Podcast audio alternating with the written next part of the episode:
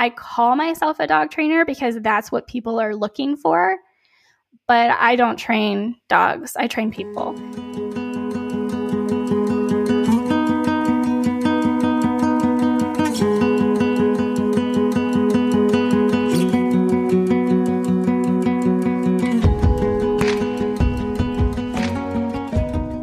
You're listening to the Believe in Dog podcast. I'm your host and resident dog mom, Erin Scott. Not only can a dog be your best friend, but I believe a dog can be a healer, a teacher, and an inspiration. I can't wait to share with you stories of how the love of a dog is changing our lives and changing the world. This is Believe in Dog.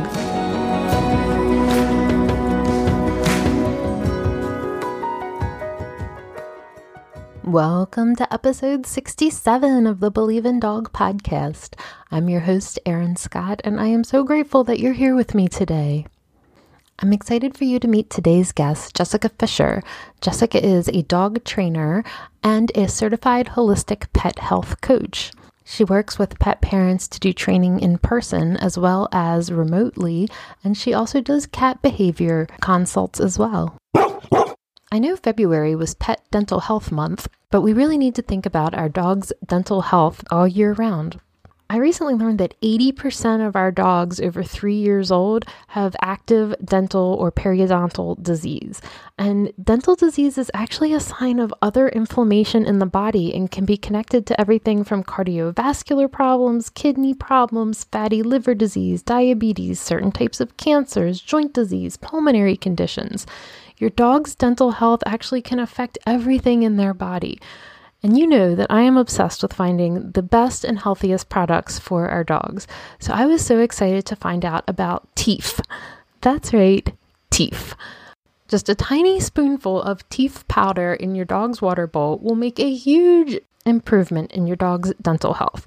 It's the only thing that ever made my vet stop and go, Hey, what did you do with Penny's teeth? They actually look so much better.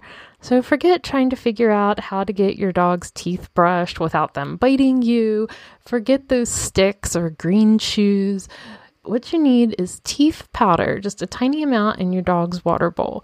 And listeners of this podcast can save 20% on your teeth order with the code ADM. And you'll be on your way to a healthier smile for your dog without any anesthesia needed. Check out the link in the show notes to find out more about Teef and save 20% on your orders. If you're a longtime listener of the Believe in Dog podcast, you probably already know that I am not somebody who grew up with animals in my life.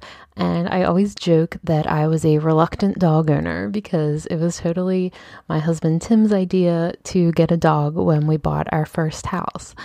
And I'm always curious what that looks like for other people because I've met so many people over the years who have just been attracted to animals since they were young children and they were I sometimes I think of people as like those Disney princesses where like animals are just coming up to them as a child and you know landing on their shoulder and talking to them and like trust me when I tell you I was not that kid.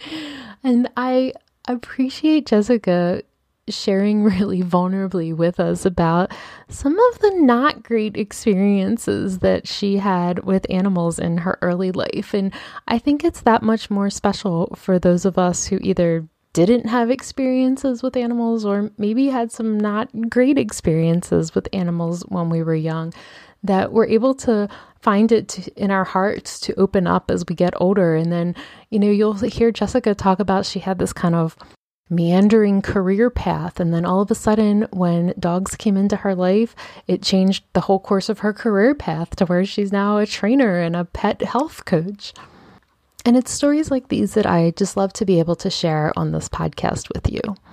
And one of the things I'm always so curious about when I have the opportunity to talk to dog trainers is hearing about whether they think they're training the dog or whether they're training us as the pet parent. And so Jessica and I are going to have a really great conversation about that. And she's going to tell us why she decided to learn about positive reinforcement dog training. And she's also going to give us some tips about how to work with a trainer, especially if you're interested in working with a trainer remotely over the internet and not in person with your dog. And we're also going to talk about the two different podcasts that Jessica hosts the Pet Parenting Reset and the Pet Health Junkies. And Jessica also had a really special episode on the Pet Parenting Reset recently about dog moms who don't have children. And we're going to touch on that topic a little bit today, too. I'm so excited for you to meet Jessica Fisher. So, we are here today with Jessica Fisher. Jessica, how are you? I am so wonderful. Thank you for having me. I appreciate it. I'm so excited to talk to you. So, I always love by starting it out with your childhood experiences with animals because I did not grow up with pets. I didn't even think I wanted pets. And uh, it was kind of all my husband's idea. And so, I'm always curious to know what this looks like in other people's lives. So, what did your early childhood experiences with animals look like? Not great. Sadly. um, I actually was always a cat person. Me and my sister both. It's crazy because like as far back as you look in pictures of me, like as soon as I was old enough to walk, basically, like every other picture of me, there's there's some random cat that I found in this picture. So I've always been like really, really attracted to cats, or cats have always been really attracted to me, I guess. but I guess I had two lives basically. I had a life at my mom's house and I had a life at my dad's house. And my dad, because I had a sister, a half sister at my dad's house who was also and is also very, very much a cat person. We he he somehow broke down and got us kittens. and my brother a puppy.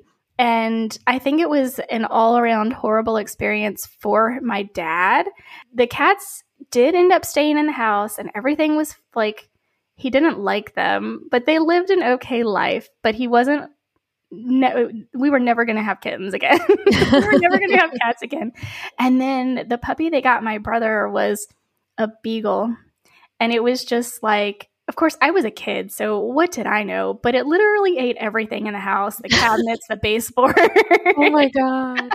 so I think it was just an all around horrible experience for my dad and stepmom. So they really never got pets again after uh, I actually don't even know that they ended up keeping the beagle. Yeah, probably for a couple of years and then found another home for him. But um, at my mom's house, we did not have any pets in the house at all. My stepdad had hunting dogs that lived outside. And I did eventually, I want to say when I was like maybe eight or nine, I brought a cat home, but she had to live outside. Her name was Kitsky, but I still like love her so so much. But I was a kid. I didn't know and I wasn't allowed to bring her in the house. But that's pretty much like my childhood with pets. Um it didn't go well at all. Wow, that's really interesting. Did you ever think about what that like oh, when I grow up I'd have pets or or no? I actually used to always sit at the dinner table cuz with my mom and my stepdad, we always had dinner every night. We always had to sit at the dinner table. And I just remember when I was a kid, like, I was so me and my stepdad butted heads like con- like literally we could not breathe around each other without making each other upset and i was just so like whatever you want is the opposite of what i want. And i remember always telling him like when i grow up i'm going to have a house full of cats and i'm going to eat pizza every night. So yeah, I definitely like wanted animals. I didn't know that I wanted dogs back then because all I knew of dogs really were like the beagle that ate up the house and these hunting dogs that live outside which were always covered in fleas and ticks. And it was it was not like I didn't understand how incredible dogs were because of those experiences. So it was all about cats for me until probably my late 20s. So yeah, how did you become to be a dog mom? Yeah, I well, I had a bunch of like a lot of cats, um, both inside and out. Like I had a feral colony that I cared for, and I had indoor cats. And when I met my now husband, he had a dog. It was a tiny little Chihuahua, and he did not talk very highly of her because it's it, she was a chihuahua right like she was this yappy thing that was cute at times but also peed everywhere and he hated that. He's a very like work, work, work, work, work, go, go, go, go, go kind of person. So, like, sitting down to play with the dog is challenging for him. so, yeah, I kind of fell in love with Gracie and immediately was like, I want my own dog. And so I adopted another dog when I moved in with my husband, my now husband. Her name was Claire. And Claire and Gracie got along so incredibly well. It was like meant to be. And Claire was a hot mess of like everything that could be wrong with a dog was wrong with this dog. so it was kind of like a little project, which I know is horrible to say, but it like bonded us. And she was my dog. And I think for being my first dog, it was perfect because she just was always there. Anytime I would be like, Where's Claire? My husband would be like, Turn around. like she was my dog. And it was it was just it it changed everything. So I know you as a dog trainer, as a pet health coach. So I'm assuming this has not been your career all along. No, I was like I, I was lost for a long time, I guess. Now looking back because I did what I thought I was supposed to do in life and I got a job and then I got another job and so I did a lot of like after I got out of restaurants because I think so many of us do that, right? When we're I was retail. My husband and I were retail. It's either retail or restaurants. Yeah. Right. So after I got out of restaurants, I actually became an insurance agent and I hated that so much. So I, you know, I had my commercial and personal lines insurance license to sell in the state of Virginia. And I did that for a couple of years and I hated it so, so much.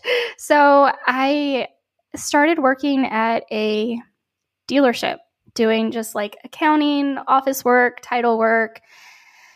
And that led me to another dealership. And I stayed there for way too long. So I was just like minimum wage, bare or barely over minimum wage, and doing administrative stuff from eight to five and like wasting my life basically. and yeah, so one day, one after I met my now husband, he had already started his own business online.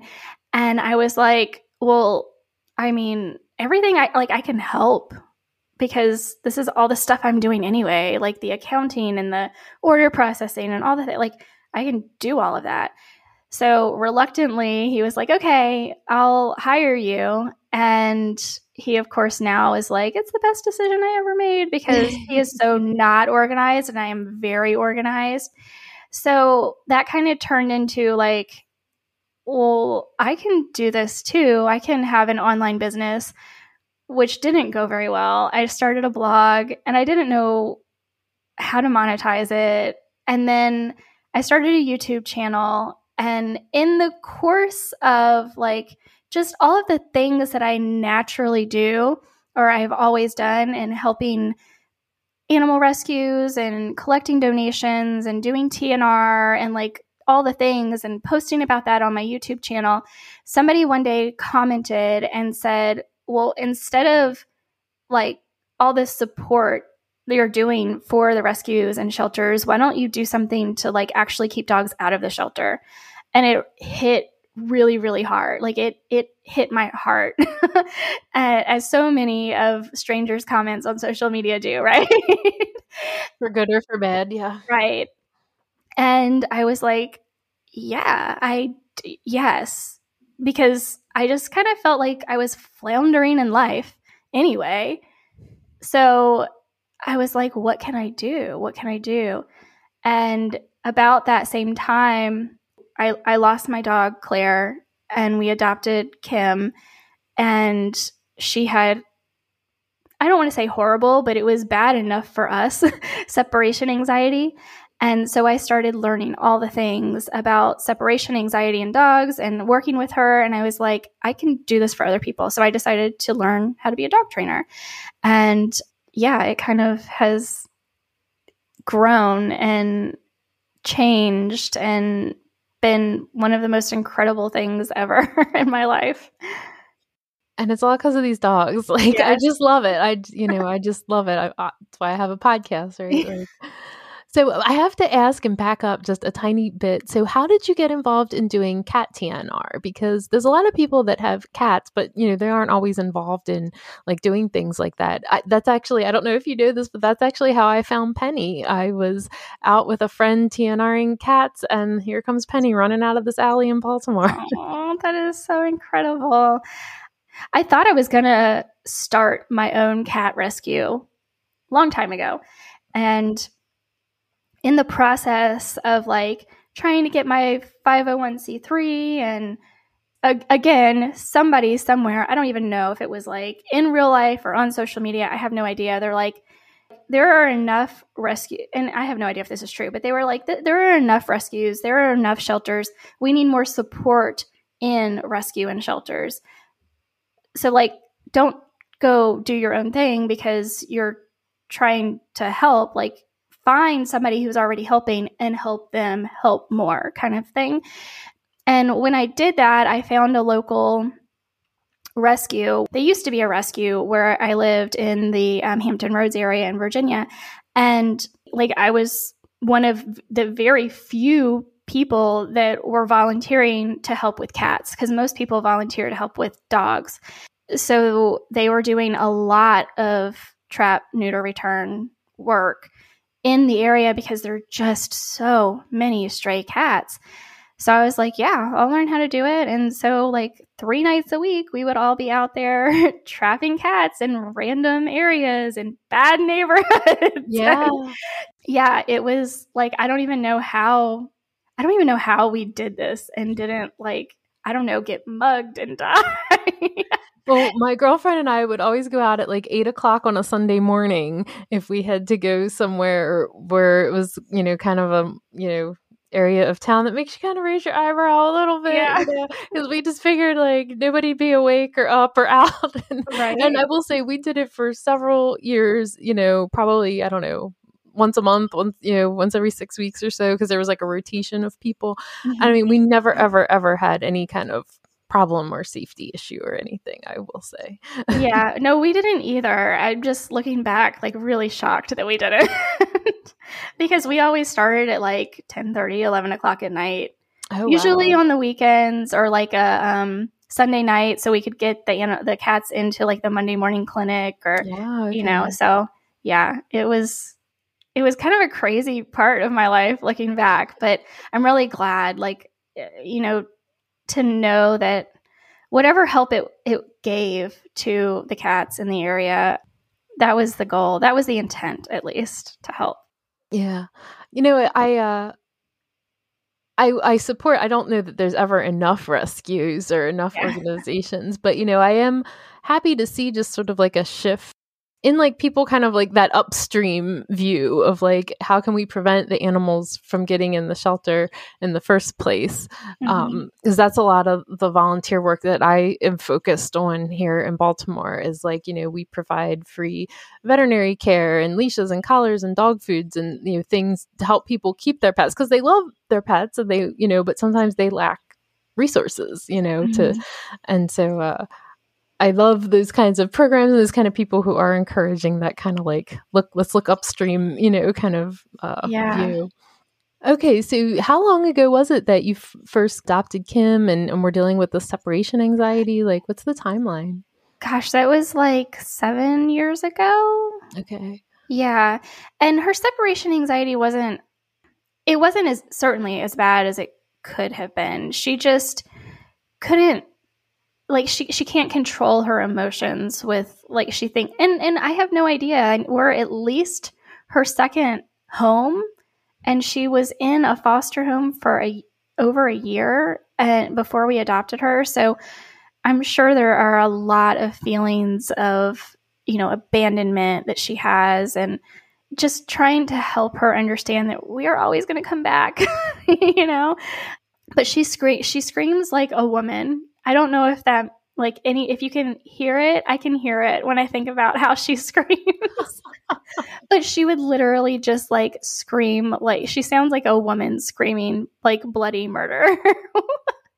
wow. And we don't hear that very often anymore, but when we first adopted her, we heard it literally every time we left the house. And I know we are like, I am super blessed to just be able to work from home. So I have been able to really like intensively work with her on this and know she knows if I walk out the door for 15 minutes, I'm coming back. Or if I walk out the door for a week, now I'm coming back. Like she's she's still really super excited and doesn't want us to leave, but she she's able to manage those feelings a lot better now. And so I know that you are what is considered like a positive reinforcement trainer. Is that the right term that you would use? I know there's a lot yeah, of different terms. There are. And yes, it is what I call myself as positive reinforcement. Yeah. So, did you specifically like seek out that way of training or did you just kind of like fall into it and then we're like, "Oh yeah, this is how I'd want to do it?" yeah. Um, I actually did a lot of research when I decided that I wanted to learn dog training. I knew there were dif- different methods. I didn't know what they really were at the time. So I just did a lot of research and I, of course, like anyone probably in the United States at least would start out like, oh, what does Cesar Millan do? Right. and then I realized that I saw people that I was friends with on Facebook that I maybe not didn't even really know in real life talking not so positively about Cesar Millan. And so I started digging and into the research and I started realizing that there are a lot of different ways to train dogs and there are some scientifically proven ways to train dogs and there are some not so scientifically proven ways to train dogs and uh, I, I also think that especially the more I learn about like health and like I have a, a, science degree, so I understand how studies are supposed to work and run. And I also understand how easy it can be to cherry pick the data you want in a study. Oh, yeah. And also how funding of studies very strongly contribute to the outcome of studies. So I think when we are looking at a method of training study, we always, always want to read the full full study and see like does that even make sense to us does it not make sense to us regardless of what anyone on the internet says this is how my heart felt like I needed to go in the positive reinforcement direction. And the more and more and more I learned about it, and the more and more and more I studied about it, and the more I realized that when I am being called into somebody's home to help them with their dog, even if maybe, and I don't know this to be true, someone could say, well, some sort of fear or aversion could get that dog to that end result faster. I feel like it's my responsibility to only provide that pet parent with tools that are going to promote a healthy bond and relationship with their dog.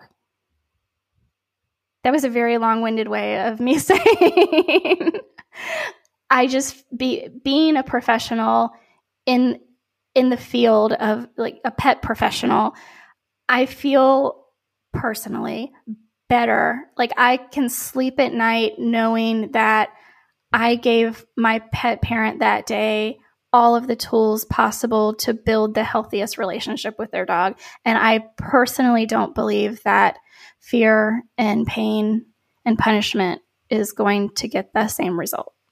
So, for the average pet parent who hasn't, you know, spent a lot of time looking into this, or, you know, all they know is like, oh, there's a problem with my dog and, you know, I, I need help. What should they know about positive reinforcement and how should they go about finding someone to work with them and their dog? Yeah, I think that can be very tricky because so many people aren't in like the pet space or the pet right. world like we are. So all they really know is like, I have a dog and I need my dog to be trained. So they just type in Google dog trainer near me and they don't n- even know that there are different forms of training. And very sadly, that can lead them in a direction where their dog does wind up being harmed. One thing for sure, I would I never, ever, ever, I'm very, very vocal about this, never recommend board and train programs. That is one thing I just, I cannot get my head around. So I would never, ever, ever recommend that for two reasons. One, you have no idea what they're doing to your dog when you're not there, but also you're not learning how to interact with your dog to get the results you want. So when that dog comes back home to you, you are not prepared to continue to set your dog up for success. I've personally seen that. Um, there's someone who I used to work with who did a board and train with their dog, and then when they got home and they didn't keep up any of the things, and then they were like, "Oh, well, I guess that didn't make a lot of sense." so before I even like ever knew anything about you know dogs or dog training, I was always like, "Oh, well." yeah, I guess like you have to keep up the consistency. It's, you know. Yeah. What do you think about the idea? I've heard some trainers say like it's called dog training, but it's almost like a little bit of a misnomer because it's really kind of people training. Do you agree or disagree with that? I 100% agree with that. I I think we uh, at least me, I call myself a dog trainer because that's what people are looking for but I don't train dogs, I train people. And when I go into someone's home, I tend to, I, I talk to them a lot. I give them, in, in our first consultation, I give so much information. And meanwhile, I'm off to the side working with their dog, and they don't even realize that I'm training with their dog while I'm talking to them. And it's kind of like a second nature to me like i some I, i'm just doing it. And by the time we're done talking and i'm and i'm getting to the point where i'm like let me show you a couple of things to get you started i'm like do you do you see how well behaved like your dog has been so well behaved and they're like i know it's crazy and i'm like that's because i've been working with him this whole time we've been talking and they're like what? so, yes, it is 100% about training the pet parent. And yeah, I, I actually, your, your last question about like what people should be looking for, I just want to say one more thing about that. um, I would, I would say don't just hire someone off of Google or off of an ad. Talk to them, call, have a conversation with the person that you are, are interview them that you're interviewing to come train your dog or to bring your dog to to train because you trust your gut trust like that feeling that you're getting between your brain your heart and your gut whatever it is telling you like if you are resonating with that person great if you are not resonating with that person or if they're saying something that you're like i don't know about that say thank you and move on to the next person. That would be like a late, like for the average pet parent, that would be my biggest, like without you going and learning everything, that would be my biggest like tip. And even I think if you start working with someone and are like, that's not a good fit. Yeah. I think it's okay to, you know, cut your losses and move on. Fire them. Yeah, for sure. Fire them. If you're not feeling it or if I, i've seen so many people um, online and they're like we went to this group training session and when we got there they were like you have to put this prong collar on your dog or i'm refusing to let you into the group and then they feel bullied into putting this prong collar on their dog or whatever it may be whatever tool the person is using and they didn't feel right about it and they did it anyway and then they came home and regretted it if you don't feel right about it, don't do it. Like, don't pay someone to hurt you. Like, why? why would you? Why would you do that? don't pay someone to put you in an uncomfortable position. Like, th- that's not the point. Just say, okay, great. Thank you. I'm not doing that and walk away. Save your dog, save your relationship with your dog, save yourself the feelings of guilt and whatever you know, hundred dollar whatever it was that you would have paid for the training session. so, are there a lot of common like issues that behavioral or training issues that you get contacted about, or do you do more like basic like classes, or what are you seeing every day? Yeah, I think there there is. I don't I don't do like super advanced stuff. I'm not the person that's going to turn your dog into a robot. I'm not going to train them in agility. I'm I don't do the, you know, service dog training. I am that person that is like I want to make sure that you and your dog are living in harmony in your home. That's that's it. That's the bottom line. So yeah, it's a lot of like leash reactivity, barking, jumping, just the things that like make it difficult, I think, for the average person to live their life, especially with a larger breed dog, where they're not just like, ugh, come on, can you please? Like, I don't want that. At the end of the day, that's not how you should feel about your dog. You should, you know, and it, it it's all a like behavior and attention it, like all of it is behavior and attention. But again, that's where it's really people training and not dog training. so this is just like a, a funny thing that just pops into my head. And of course, this is going back 20 years almost now uh, when we very first adopted our, our first dog. And, you know, we're pit bull dog people. And there was kind of like a time period, at least around here, around Baltimore area, where like there were trainers who didn't train pit bull dogs. And it was almost like you had to find like a pit bull trainer. I think that we have come a long way since then. Uh, but have you ever run into people or like a weird situation where somebody didn't work with a type of dog or, or anything like that? I'm just curious if that's still a thing at all. You know, I I personally haven't. I have heard of things like that for sure. And I think I could be wrong because I'm so out of the loop with like the big box Petco PetSmart, but I think they might still have like bans in their boarding and grooming facilities for mm. pit bull type dogs. But yeah, no, I feel like I've been very, very blessed with not only the clients that I have had, because I'm very generally like I have an online course, and that's great for people that I can't service directly, but like I tend to stay like in my neighbor. Like there's plenty of business just in the neighborhood I live in generally. So I think I've been very blessed. And also in the positive reinforcement community, I, I think there is a lot more inclusion in dog breeds in general because it's it's about there there aren't a whole lot of excuses made. I guess is what I'm what I what I think of when I think of these trainers that are like, oh, you can't train this breed of dog, or you can't use positive reinforcement for dogs in this situation, or these breeds of dog. Like that's a very like exclusionary viewpoint of their training method. And I think for positive reinforcement trainers in general, it's very inclusionary. So I think just in the circle that I find myself in, I haven't dealt with that at all. yeah, I think it's like kind of a more of an old school thing, but uh yeah. you know, it's just something that I like I said, I just I didn't even know if that was still around at all. I hope not. I hope it's all being phased out. I hope old I hope we're losing some of the old school stuff. I, yeah, I hope so too cuz it doesn't make sense. yeah. So, one of the other things I know about you is I I always call myself like a dog health nerd. And I know you're kind of a fellow dog health nerd. yes. so, I'm always curious.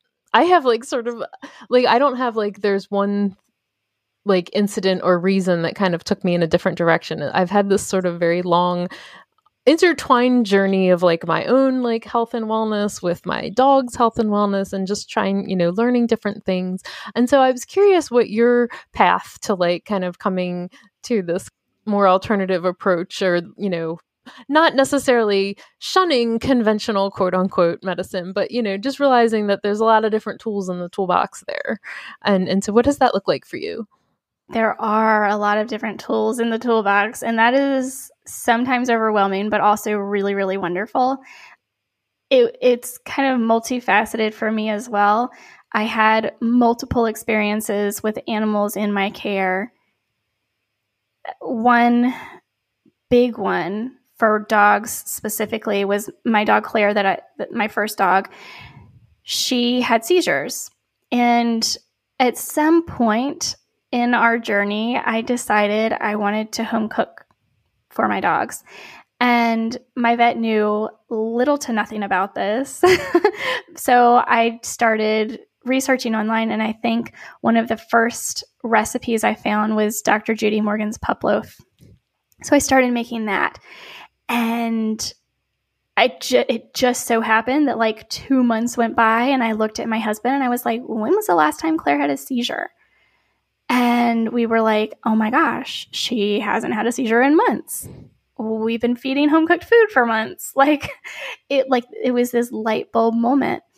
And for my cats specifically, I had a cat with a really, really nagging wouldn't go away, ear infection, and my vet as part of the like regimen decided we were going to give him revolution the topical flea and tick medication Oh, mhm. i guess like ear mites maybe he was thinking i don't know and i did that and he got a chemical burn Oh my god. from the revolution and i called him and i said he has a chemical burn from the revolution he was and my vet was like well he needs one more dose and i said you're out of your day daggone mind yeah, really.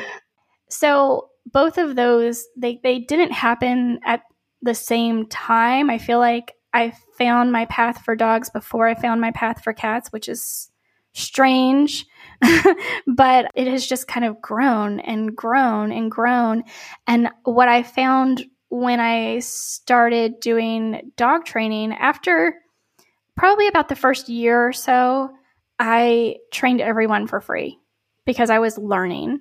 And once I started charging, I also started incorporating nutrition as part of my dog training. And I just started seeing incredible behavioral differences, like to the point where there are so many, I almost, I would say almost half of the people that I go into their homes and I give them some tips and we go through some of the basics and we change the dog's diet they don't need they're like okay great we're good now. Our behavior is all great. Like i'm putting myself out of work and that's totally fine with me because these dogs are living so much better lives and that's the whole point to begin with.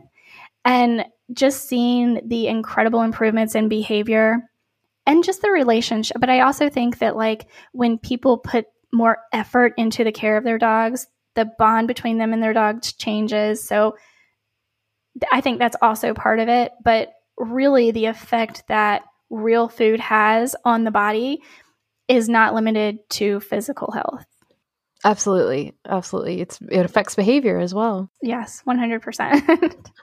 So I'm going to share a funny little story right now. So we're recording this in February of 2023. So last summer, uh, like July, August of 2022, my husband went to the doctor and you know, he's a man of a certain age, and they're kind of like, oh, you know, your cholesterol's looking high. We want to put you on, you know, medicine and the the blood sugar, the A1C, you know, just we might need to look in, at that. And my husband and I are the kind of people that are like, oh, we don't really want to take a medicine if like we don't absolutely have to. So let's see what we can do with dietary changes. And so Mhm. we started looking into the keto diet. So this is a high fat, moderate protein, low carb diet. And considering my husband's favorite food on earth is like pasta, this was like a big change for us. And you know, and we are people who like put a lot of effort into like where we source our food from and getting things organic and like we have a local farm where we get meat from and you know things like this so we were paying attention to things but you know we were still like let's have chicken and pasta let's have you Yeah. know, spaghetti and meatballs or, or something so my husband is tim he is somebody that would get hangry where it's like if I come home and he's like, "Rah!" I'm like, oh god, he needs to eat like right now. Like I, I can tell. And, and then, oh my god, if somebody is hangry, the worst thing you can ever do is say, "Are you hangry?" right? Yes. but we started doing this keto diet. He was like so incredibly disciplined and regimented about it. I was not quite as much, but still pretty good about it.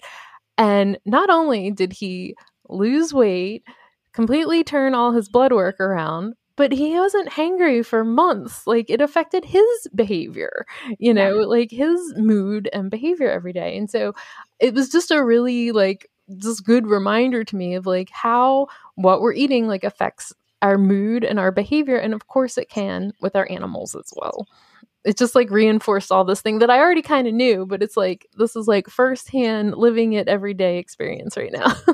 yeah. Well, I, I think that's how we learn best. Too. Yeah. Oh yeah. Oh yeah. I know it is for me. Like I need to do. I need to do. And then I'm like, okay, I got it.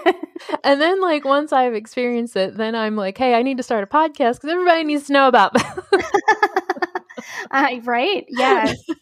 Uh, it is amazing, like how much better you feel, and how something as simple as like rotating your probiotics.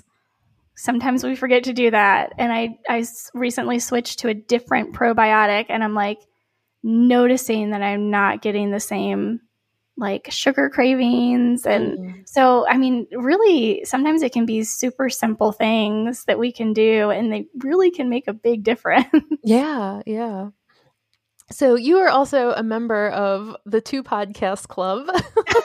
Yes. So you have the pet parenting reset and then you just started the pet health junkies. Is that right? That is correct. And pet health junkies i have two co-hosts which is nice. Uh, it's it's even though the topics on both podcasts are very similar, having the co-host on the Pet Health Junkies podcast just turns it into a totally different type of podcast. Oh, absolutely. Yeah. So it it it has been I almost want to say like an eye-opening experience in collaborations because my husband and I have always had this kind of rule that we don't work with other people. Not like we don't collaborate with other people, but like we don't work with other people. Rely on them. Or, yeah. yeah. And it can be it can be difficult at times, but we make it work. Or I make it work because I think I kind of took charge of it. Mm-hmm. I feel like honestly, like I could have like five more podcasts if I had more time in my day right. because I just have so yeah. many things that I feel passionately about and and get excited about and want to like share, you know, with with everyone. So how did starting the pet parenting reset, like how did that all come about and what does that name mean to you and what do you hope it conveys to to your audience? So I was just looking for a way to find my tribe, I think, with when I started the podcast. I had had YouTube, Facebook for years and the sad reality of the whole situation is that I ran ads on Facebook and I was doing well. I had con- a converting ad which is like the goal of every advertiser. And it was making money on, you know, I wrote a book and then it took you into my online dog training program. And Facebook shut down my ad account. and that would be fine, whatever. I've I don't I don't need to run ads, but when they did that, they killed my organic reach with my group, with every, like literally, I can post all day long different things, different types of things, video, images, whatever it may be.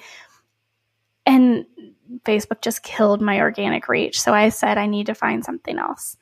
And I was like, well, I'll do a podcast because YouTube is great, but like, I hate editing. I hate editing. And so I was I, am like, I can talk. I can talk forever about this subject. Let's just keep talking about it. And when I sat down to figure out what I was going to call it, I wanted something that one attracted my audience, pet parents, and also let them know that this is not the same thing that you're getting everywhere else. This is not so that's where the reset came in because you I I think the content that I put out for the average pet parent, it's going to make you think and it's going to make you realize that there is a whole world out there and caring for your pet, whether that is training or health or whatever it may be, that you hopefully hear something that piques your interest and resets the way you think about caring for your pets. So that was kind of the idea in in naming the podcast. Because yeah, I I definitely think there's so much to learn and to share and and hear about and like you have a good mix of like interview episodes as well as just like sharing information and so I'll make sure we have a link in the show notes so everybody can find it if they're not already following you and following the pet parenting reset. Who is it that you collaborate with on the Pet Health Junkies? So Pet Health Junkies um, is myself and Pam Roussel, who is perfectly holistic which is a boutique for cats. And that's perfectly like per U R R R. Yes, I know. I should say it the way she said it. perfectly. So perfectly P U R R R.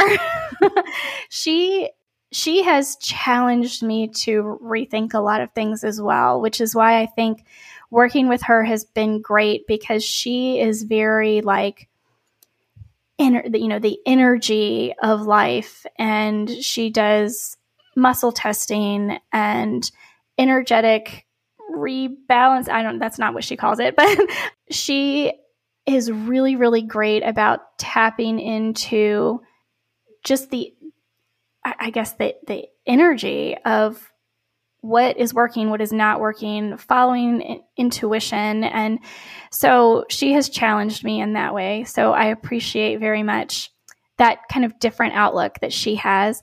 And then Janet Cesarini owns Pupology, which is our local healthy pet food store here in Georgetown, Texas. So it's just her and her team. She, of course, she has people that she employs, and it's just one location. So it's not like you're going to find a Pupology everywhere. but she has a unique and different perspective as well because her first husband was a veterinarian and she has gone through so many health challenges herself and with her pets. And she has a different perspective that kind of keeps us in balance, I think, because Pam and I can kind of go off on the rails about things. And she kind of brings us down to like, we need to meet people where they are. And because she, this is what she deals with every day. She deals with people coming in looking for kibble, and then she has to try to educate them to hopefully provide their pets something extra in the bowl, or let's change the bowl completely. And so she is much better that, than Pam and I are about meeting people where they are. so um, it's just been a good mix of character, I think, in in that show. That's great.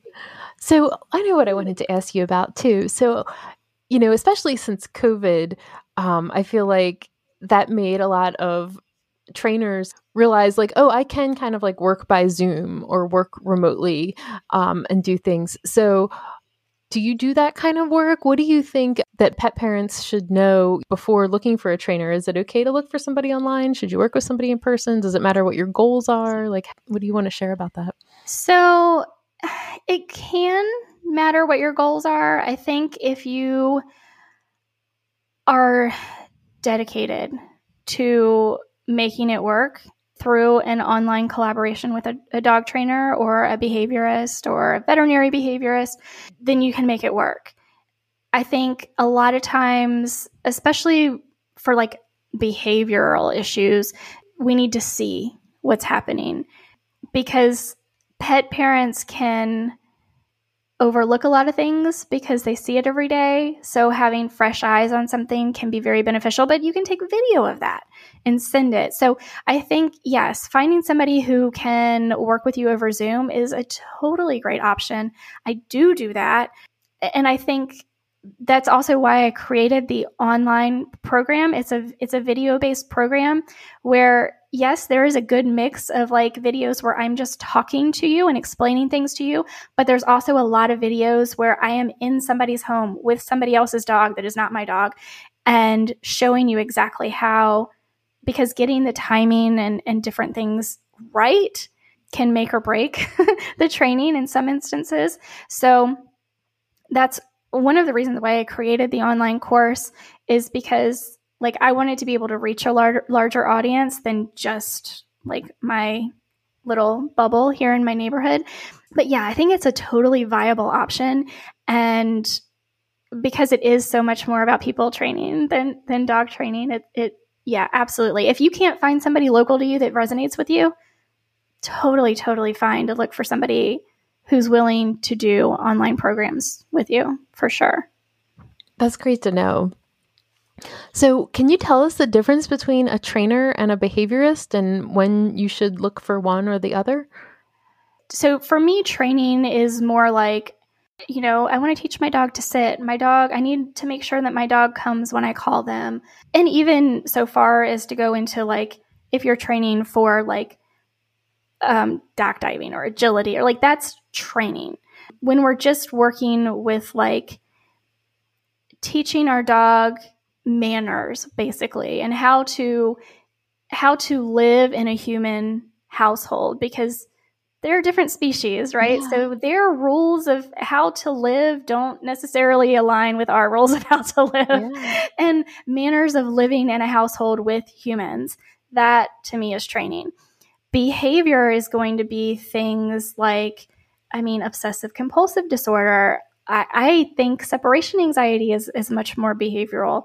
Um, and of course, when we're looking with, when we're looking at more behavioral issues like anxiety, like, you know, maybe, maybe they're harming themselves because of, well, we need to look at medical, like underlying medical issues before so i think that's one of the big differentiating factors between just training and behavior is that there's this medical there's this physical component that we need to address and we need to make sure that we are that our that our dog is healthy and that it's not something physical not some ailment or disease that is contributing to behavior before we actually get into like the actual behavioral portion and so i think a lot of times that's where like a veterinary behaviorist comes in. And I don't think uh, they're they're not super super easy to find yeah. locally like if you need somebody close to you that's why you know finding someone who works online could be great because these are people who went through veterinary school so they know everything your veterinarian knows about how your dog or cat's body works and functions and they then went on to continuing education for behavioral studies in those animals. So these people who are behaviorists, who are veterinary behaviorists specifically, are really worth every penny I think they mm-hmm. charge, and sometimes very, very necessary. But again, that medical component oftentimes is the differentiating factor between training and, and behavior. So we, we always want to look at is your dog healthy first before anything else, even if, like, and I say this with people who are just looking for training. When was the last time your dog's been to the vet? Like, I need to, I want to know all of these things. Do they have any, do they have any medical issues that we know of? You know, if we have a dog that well, I thought my dog was potty trained, but now they're peeing everywhere. Well, of course, we need to get into the veterinarian first. Like, don't call a dog trainer, call your veterinarian. I, I, was just literally thinking of that because, you know, with Penny, that was how we knew she had a UTI, was she was having, you know, accidents in the house. So, yeah, there's a lot of times that, that something can be an underlying medical issue and, and not a mm-hmm. behavioral mm-hmm. issue. For sure. So, yeah, I think that's one of the big difference. So, like, to me training is more like manners and then behavior is like okay there's there's something not functioning right. Like you know an ocd behavior or self-harm behavior separation anxiety those kinds of things. And so the other thing and just because it happened to come out this week, like you did a podcast episode, and I'll make sure we have a link to this episode with Rachel Fusaro, who is like a total, you know, rock star dog mom.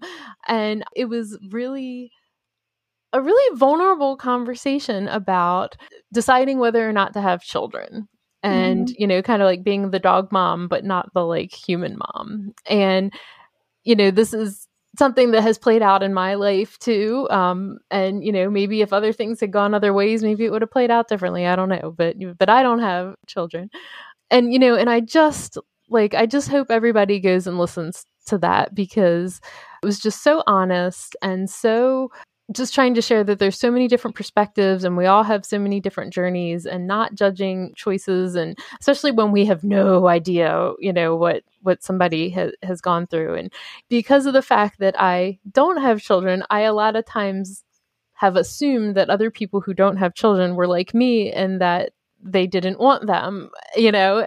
And i have learned that i can not think that way you know? And and uh you know it's just sort of that reminder of like we we can't ever know what somebody else is going through and that we can't judge especially what we don't know but you know even if we what we do know we shouldn't judge because we're all here kind of on our own journeys and, and doing our own thing. And, and the, anyway it was a really beautiful episode and conversation And i had to make sure i mentioned it. Thank you. I almost didn't post it because i was terrified going into recording it and I was emotional. Like I, I hope it turned out okay because I stopped editing at some point. I couldn't handle the editing anymore. like, like hearing it yourself, like talk about yeah. it again. Yes, I was so emotional, um, and I was like, I can't do it, and I skipped to the end, and I put out, put my outro. and then when it came time to post, like I knew I knew I had uploaded it it was the day that it was going live and I was just like trembling because I'm like how am I how am I doing this? How am I putting this much of myself out there? but then I realized it's not just me, Rachel put herself out there too and I it would be a disservice for me to not put that up because she was willing to be that vulnerable with me. So I had to. I just had to put it up. And um, I'm still shaking over it a little bit. But yeah, we just don't know where people are coming from. And I think it is super common for people like us in the crazy pet health space to not have kids. Not all of us, but a lot of us, like a lot of us. And I wanted to know why. I wanted to know if my story was anyone else's story and if anyone else's story was Rachel's story. And like hopefully hopefully we can like not it's it's such a like stigma to not have children. And part of me understands that and part of me doesn't. So i i think i was one of those people that was really in my late teens 20s i was really sucked into this like go vegan or you hate animals and don't have kids because the world is overpopulated and like and of course getting older right? Like when we're teenagers our world is so small. And as we grow and as we grow up and we become adults and we actually participate in the world our view of the world expands. And just learning that like I, I i'm almost embarrassed that i fell for it all anyway, I've learned so much and it has taught me to look at the world differently and look at people differently and realize that we all didn't even though like you and me and Rachel and Kimberly and every like we're all on I feel like a very same path. We didn't get here the same way. And I hope it kind of opens up some dialogue so that we can talk to each other as humans more.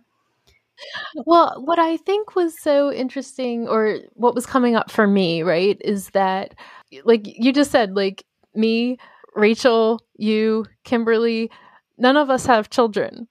We all have very different experiences and reasons why. And so you can't say, oh, like they all decided to be dog moms and and not have kids and they're you know selfish or self-centered or whatever you know you want to call it. Because we all have like varying different reasons of why it has played out that we don't have children you know? And so it's like i hope that having conversations like that and reminds people that like you can't paint somebody with these broad strokes of oh they're the people that don't have kids. Oh they're the, you know because like each person has their own individual story that you know absolutely nothing about you know? Right. And and so I just think it, you know, it was such a, a, beautiful reminder of that, and and you know, to challenge our assumptions and to not just label things in a certain way. You know, I hate like how I'm picturing my father in my head who's very guilty of this will like just paint people with these broad strokes and oh they're the this they're the that uh, you know and it's like I just really try not to do that and to just really give everybody the space to be themselves and have their own reasons and realize that like I don't I don't know their journey and I'm not here to to judge that. So it was just I, I'll put a link. I want everybody to go and listen to that episode because uh, you know whether you have kids or don't have kids, I think it'll really move you and and and I'm glad that you found the bravery and the strength to post it because every time I post something on social media on a podcast I'm just like oh god and you know, know. And, and, let it, it rip it is it's terrifying and I I I I hope people that do have kids especially listen to it because I feel like it's the people that have kids that look at us and are like you don't have kids you don't get it like I, okay, I don't have the experience of raising children, but that doesn't mean I don't get like I I don't have your experience that doesn't mean I don't get it. Right. Right. Yeah. Yeah. well, Jessica, I will make sure we have links in the show notes for everybody. It was so wonderful to to talk with you today. You and too. I want everybody to go and find you and follow you and thank you so much. Thank you. I appreciate it. I I'm I had a great time.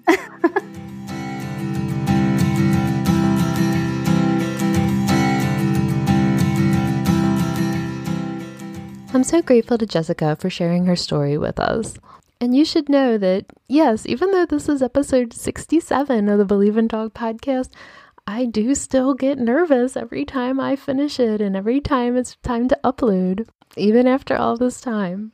And that's why I just have to take this extra moment to say that I appreciate all of your five star ratings and reviews on Apple Podcast and the kind words that people say. It really does mean a lot. I'll have links in the show notes so that you can find out more about Jessica and how to work with her if that's something you like to do.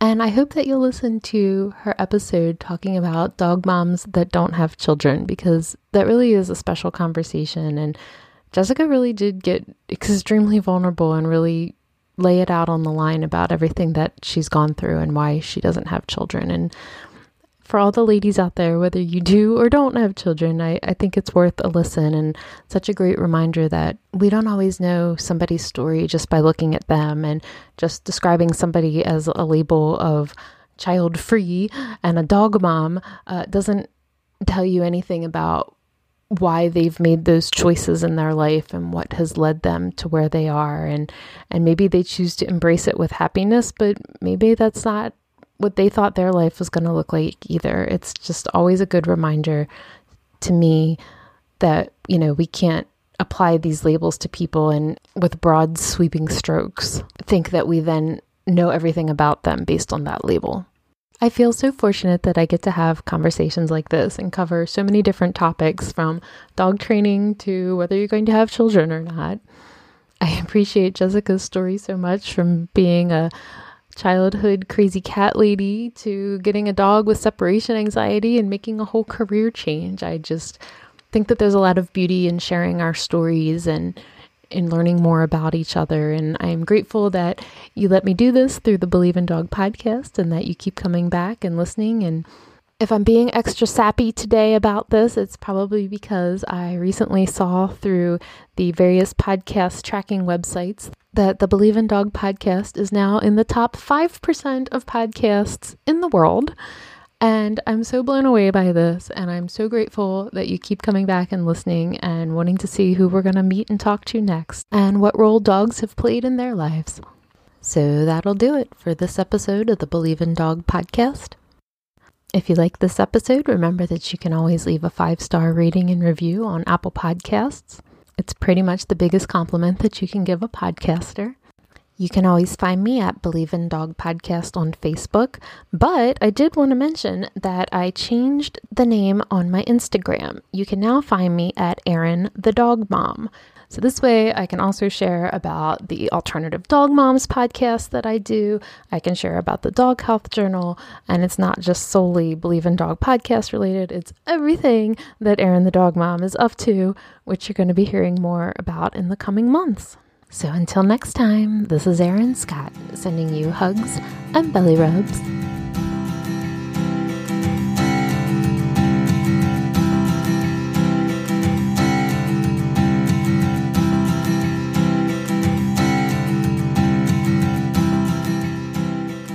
The Believe in Dog podcast is a production of Hugs and Belly Rubs LLC.